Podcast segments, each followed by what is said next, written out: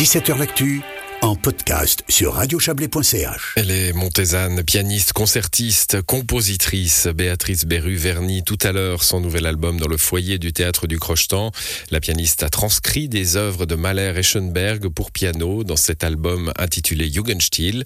Je l'ai rencontrée ce matin devant le théâtre du Crochetan pour parler de cet album, mais aussi de ses routines d'avant-concert, de sa carrière florissante et du nouveau festival des ondes qu'elle crée à Montaix au mois de juin prochain. Je vous propose d'écouter cette entretien. Bonjour Béatrice Berru. Bonjour. Nous sommes euh, au soleil devant le théâtre du Crochetan. Vous allez ce soir vernir euh, euh, cet album, ce nouvel album que, que, vous venez de sortir, que vous tournez déjà un petit peu hein, en, Europe. J'ai vu ça. avant d'en parler, quel est le... Bah, quel est le sentiment que vous donne cette place du Crochetan sous un soleil radieux avec ce soir un, concert à y jouer? Ben, c'est un sentiment très printanier. Hein. C'est beau cette première journée où il fait un peu chaud, on peut se tenir au soleil. Il y a même quelques arbres qui commencent à être en fleurs, donc euh, je, je, suis de fort bonne humeur. Il y a une routine de concertiste, les, les jours de concert, euh, un petit jogging, euh, un moment de méditation, du yoga, une portion de frites, que sais-je Non, alors oui, il y a une routine, mais il n'y a pas de portion de frites dans ma routine. il y a effectivement, en fait, ça aide bien à gérer le stress d'avoir des habitudes qu'on respecte à chaque fois. Et moi, euh, ben, en particulier, il y a l'habitude de la sieste à laquelle je ne coupe jamais. Et puis celle de manger une banane avant le concert, c'est une des choses qui passe assez bien, enfin même si on n'a pas très faim, et puis qui nourrit quand même son homme. Vous avez le son homme. Vous avez le, le, stress, il est variable, j'imagine. J'ai lu dans la presse que le, le crochetant c'était un peu la maison pour vous, euh, public bienveillant. C'est la maison. Oui, c'est vrai. Ben, comme je suis montésane, ben, le crocheton, c'est en fait depuis que je suis toute petite, c'est un peu l'emblème du théâtre. C'est le théâtre par excellence. Et puis, euh, alors, c'est clair que le stress, c'est très variable. Si je suis dans une grande salle où il y a 1500 personnes, ben, je suis forcément plus tendue que quand je joue dans une plus petite salle. C'est voilà, ça fait aussi partie des joies du métier, c'est qu'il reste dynamique, que c'est pas tous les soirs la même chose. Oui, et puis il y a des nouvelles salles. Hein. Votre carrière est, est, explosive, euh, elle, elle, elle, se développe, euh, je, je, le crois. Enfin, c'est ce que je vois en, en, vous suivant un petit peu euh, année après année. vous, vous, allez vous confronter à des salles, à des salles cossues hein, qu'on n'a pas forcément en Suisse romande. Oui, effectivement. Alors, bah, j'ai de la chance que le, le Covid n'a pas impacté ma carrière et puis que j'ai pu recommencer. Ben, depuis bientôt une année à rejouer autant qu'avant et, euh, et à, découvrir gentiment aussi de nouvelles salles. Là, je vais jouer pour la première fois à Londres, au Cadogan Hall. Mais c'est ben forcément, il y a beaucoup d'excitation, mais aussi un peu d'appréhension. Enfin, c'est, c'est, des sentiments très mêlés, mais euh, quand ça s'est bien passé, euh, franchement, on a des instants de grâce, de joie et de gratitude qui sont absolument inégalables. Mmh, vous aimez bien populariser la musique classique. On, parlera d'ailleurs en, fin d'entretien de ce festival que vous allez monter ici, hein, dans le Chablais à Montaix, euh, pour, pour rendre cette musique classique un peu plus, euh, un peu plus accessible. Quand on va dans ces grandes salles, euh, c'est la robe de soirée, c'est les gens un peu, un peu empesés, ça fait partie du, du, job aussi? Bien oui, effectivement, ça en fait partie. Et puis, il y a quand même quelque chose qui est, qui est positif, c'est que malgré tout, je pense que bien qu'on soit bien habillé, et puis que les gens qui nous écoutent le soient aussi, il y a quand même quelque chose qui passe en profondeur et puis qui permet un dialogue ou en tout cas un échange le public qui est bien plus profond que les apparences. En tout cas, j'ose l'espérer. Bon, c'est euh, un nouvel album. Euh, vous sortez de, de, de Liszt qui vous a occupé, qui vous occupera sans doute encore beaucoup. C'est votre amour, hein, Liszt, oui. Franz Liszt. euh, mais vous dites que finalement, c'est le fleuve Liszt qui vous amène à Gustav Mahler aujourd'hui et, et Schoenberg. Oui, en fait, c'est vrai que ben, Lise, c'est plus qu'un compositeur que je joue, c'est devenu vraiment une personnalité qui m'accompagne au quotidien, qui m'inspire et puis qui m'enseigne. En fait, c'est grâce à lui que, effectivement, j'ai l'impression d'avoir euh, remonté un peu sa chronologie. J'ai commencé par jouer ses œuvres de maturité, après ses, œuvres concertantes, puis ses œuvres tardives.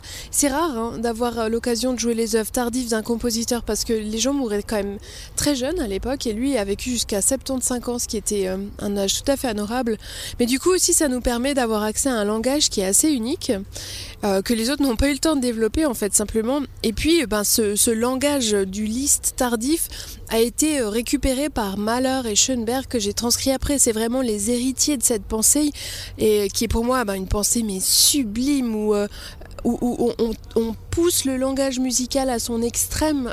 C'est comme un, sur un élastique sur lequel on tire. Il est prêt à éclater, mais il éclate pas. Enfin, c'est super fort. ça, dit là ce que, ce que vous nous dites, ça, ça dit la continuité de la musique. Il hein. euh, y, a, y, a, toujours euh, évidemment des prédécesseurs, des références. On se réfère beaucoup en musique classique. On, on poursuit un chemin en somme, et, et Mahler et Schoenberg poursuivent le chemin de, de Liszt oui. d'une certaine façon. Bah, c'est le cas en musique classique, mais je pense que c'est le cas dans toute forme d'art en fait que les artistes sont inspirés, voilà, les uns par les autres, et puis euh, et puis s'inspirent les uns des autres, et puis après bah, doivent trouver leur propre chemin. Alors pour Gustave Mahler et ses symphonies, pour Schoenberg et sa, sa nuit transfigurée, euh, vous avez dû transcrire pour piano. Hein, ce sont des œuvres, euh, des œuvres pour orchestre. Euh, alors il y, y, a un débat. Euh, je crois que euh, vous n'en souffrez pas. Hein, J'ai vu que des bonnes critiques sur votre travail, mais c'est vous qui avez fait cette transcription. le débat de la trahison par la transcription, c'est mis de côté assez vite? C'est une à mon avis. Oui. Ouais. Ça, enfin, c'est, je veux dire, si on, on doit, on n'a pas à se justifier de faire quelque chose qu'on pense être beau. et si c'est, ouais, moi je l'ai fait par plaisir, par joie et, et par, euh, ben, pour rendre honneur à cette musique et je pense qu'effectivement elle est assez belle et assez puissante pour qu'elle soit pas altérée par la forme. D'ailleurs avant le, le disque, hein, le micro-sillon euh, et, et, les façons d'écouter un peu plus popularisées qu'une salle de concert, euh, la transcription pour piano c'était presque un, un, un, exercice obligé pour les compositeurs qui voulaient faire écouter leurs œuvres sans forcément mobiliser un orchestre. Bah oui c'est exactement ça en fait, c'était un, un outil de communication en fait. C'est exactement ça. Et donc, euh, c'est vous qui vous êtes attelé à ça. Hein. On, on, a euh, euh, des grands compositeurs qui ont transcrit. Euh, J'ai en tête Ravel, par exemple, qui a transcrit Moussorski. Hein, oui. des, des, des, grands compositeurs qui se sont. Ou, ou Liszt, qui l'a fait également pour lui-même, pour d'autres? Pour lui-même, pour Wagner, pour Berlioz, pour, pour, énormément de gens. Bon, et vous, vous prenez la partition alors de, des symphonies de Mahler et vous vous dites bon, bah, je vais. Des extraits, hein, pas, pas la symphonie entière non. évidemment, mais des extraits. Allons-y. comment, comment vous vous mettez dans ce travail-là. Bien, moi je crois que ce qui m'a sauvé dans ce travail, c'est ma naïveté et mon innocence. Je me suis jamais demandé si j'avais le droit de le faire. Et puis, euh, et puis c'est vrai que ben, je suis vraiment tombée amoureuse de la musique de Mahler, mais ce brave Mahler a complètement négligé les pianistes. Il a rien écrit pour nous, pas, pas, pas une seule note de piano. Alors, enfin. Et vous n'êtes pas revancharde. Eh ben non, je me suis occupée de son cas à ma manière, voilà.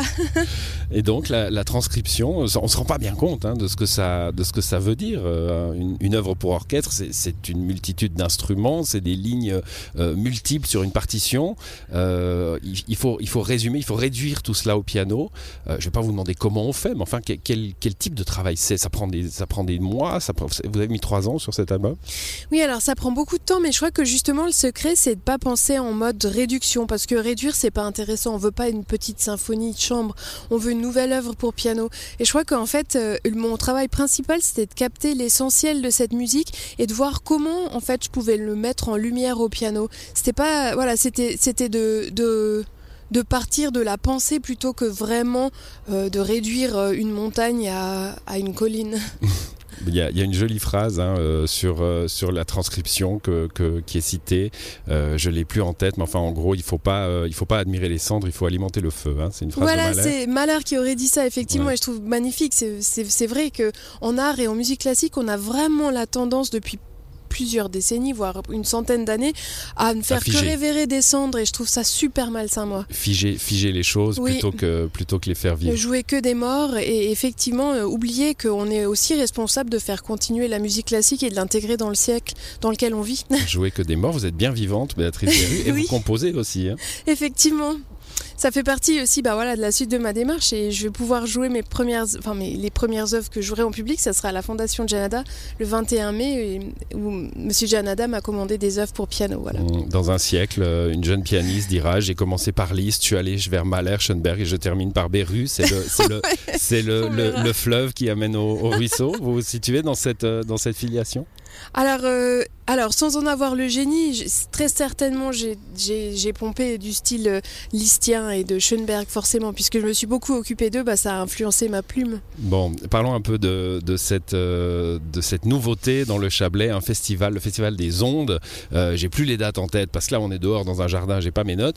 C'est les 11 et 12 juin 2022. 11 et 12 juin, voilà, au, au, pavillon des Mangettes, avec cette idée, on en a déjà parlé, vous et moi, de, bah, de sortir un peu la musique classique de, des salles, des salles bien éclairées, bien sonorisées, et de la rendre à la vie oui, c'est un peu ça l'idée. En fait, j'ai entendu beaucoup de gens qui, qui disaient être intimidés par la musique classique parce qu'il euh, y avait des sièges en velours, il y avait des gens bien habillés, ils savaient pas quand applaudir. Et moi, tout ça, je trouve que, en fait, euh, ça me ça, m'attriste en fait de savoir qu'on on peut être tenu loin d'une telle musique qui a été écrite pour tout le monde, pour des broutilles. Donc, on a essayé avec euh, notre festival de bah, de rendre la musique aux gens parce qu'en fait elle leur appartient à tous. Et puis voilà, l'idée c'est de délocaliser la culture et la musique, de l'amener au pavillon des mangettes dans un cadre où il y aura des bonnes choses à manger, à boire, où il y a la pelouse pour passer du bon temps, pour discuter avec les autres du public de ce qu'on a entendu, de ce qu'on a ressenti. Enfin l'idée ouais c'est un peu ça, c'est de, réintégrer la vie euh, dans la musique et la musique dans la vie. et là vous faites venir certains de, vos amis euh, musiciens alors oui, il y a certains de mes amis et puis euh, enfin en fait pour moi euh, j'étais vraiment j'ai fonctionné au coup de cœur en fait. C'est que des gens qui me font rêver qui viennent jouer à mon festival et ça franchement c'est un luxe de pouvoir inviter que des gens qui nous font rêver. Donc Béatrice Berru au festival de Londres euh, au piano en jeans? Alors, c'était pas à moi que je pensais quand je disais des gens qui me font rêver. mais euh, alors je sais pas, ça je me, suis aussi posé la question est-ce qu'il fallait demander aux artistes de pas être, euh, de pas venir en habit de concert, mais en même temps j'ai envie que les artistes se sentent à l'aise. C'est un peu ce qu'ils veulent. Hein. Ouais, On parlait de routine au début de cet entretien. Euh, il y a peut-être le, costume fait peut-être partie de la routine hein, pour certains. Ben, et je, dois avouer que le costume aide un peu à se mettre dans, dans, dans l'état d'esprit du concert. C'est comme un médecin qui met sa blouse en fait. C'est un bleu, c'est un bleu de travail mmh. en fait. Voilà, la robe de soirée est un, bleu, de travail. On pourrait, on pourrait terminer là-dessus. Mais un mot encore, vous avez parlé du Covid en début de cet entretien. on sait qu'il y a eu une coupure nette hein, pour les artistes.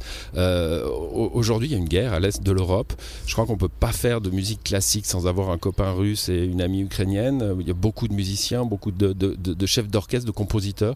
Euh, alors, je, vous pose la question, on n'en a pas parlé avant, hein, mais est-ce que vous, est-ce que vous souffrez de ça? Est-ce que vous avez justement des, des, amis, euh, des amis concernés, des, des, choses qui ne peuvent pas se réaliser à cause de, cette, de cet événement bah oui, j'ai euh, une amie violoncelliste avec qui je joue très volontiers, euh, dont on a, qui est russe et dont on a annulé un concert en Suisse euh, simplement parce qu'elle était russe alors qu'elle est farouchement contre la guerre et, et, c'est vrai que bah voilà, je trouve un peu exagéré cette, hmm. cette posture moralisatrice aussi de, de se dire certains ont le droit de jouer et d'autres pas alors que en fait on peut pas faire mieux que d'être contre la guerre actuellement. Mm. Merci à vous, Béatrice Berru. Le concert, c'est ce soir à 20h au foyer du Crochetan. C'est entrée libre. Hein. Vous aimez bien euh, euh, offrir votre musique aux, aux et aux Montaisans quand, quand, elle, est, euh, quand elle est prête.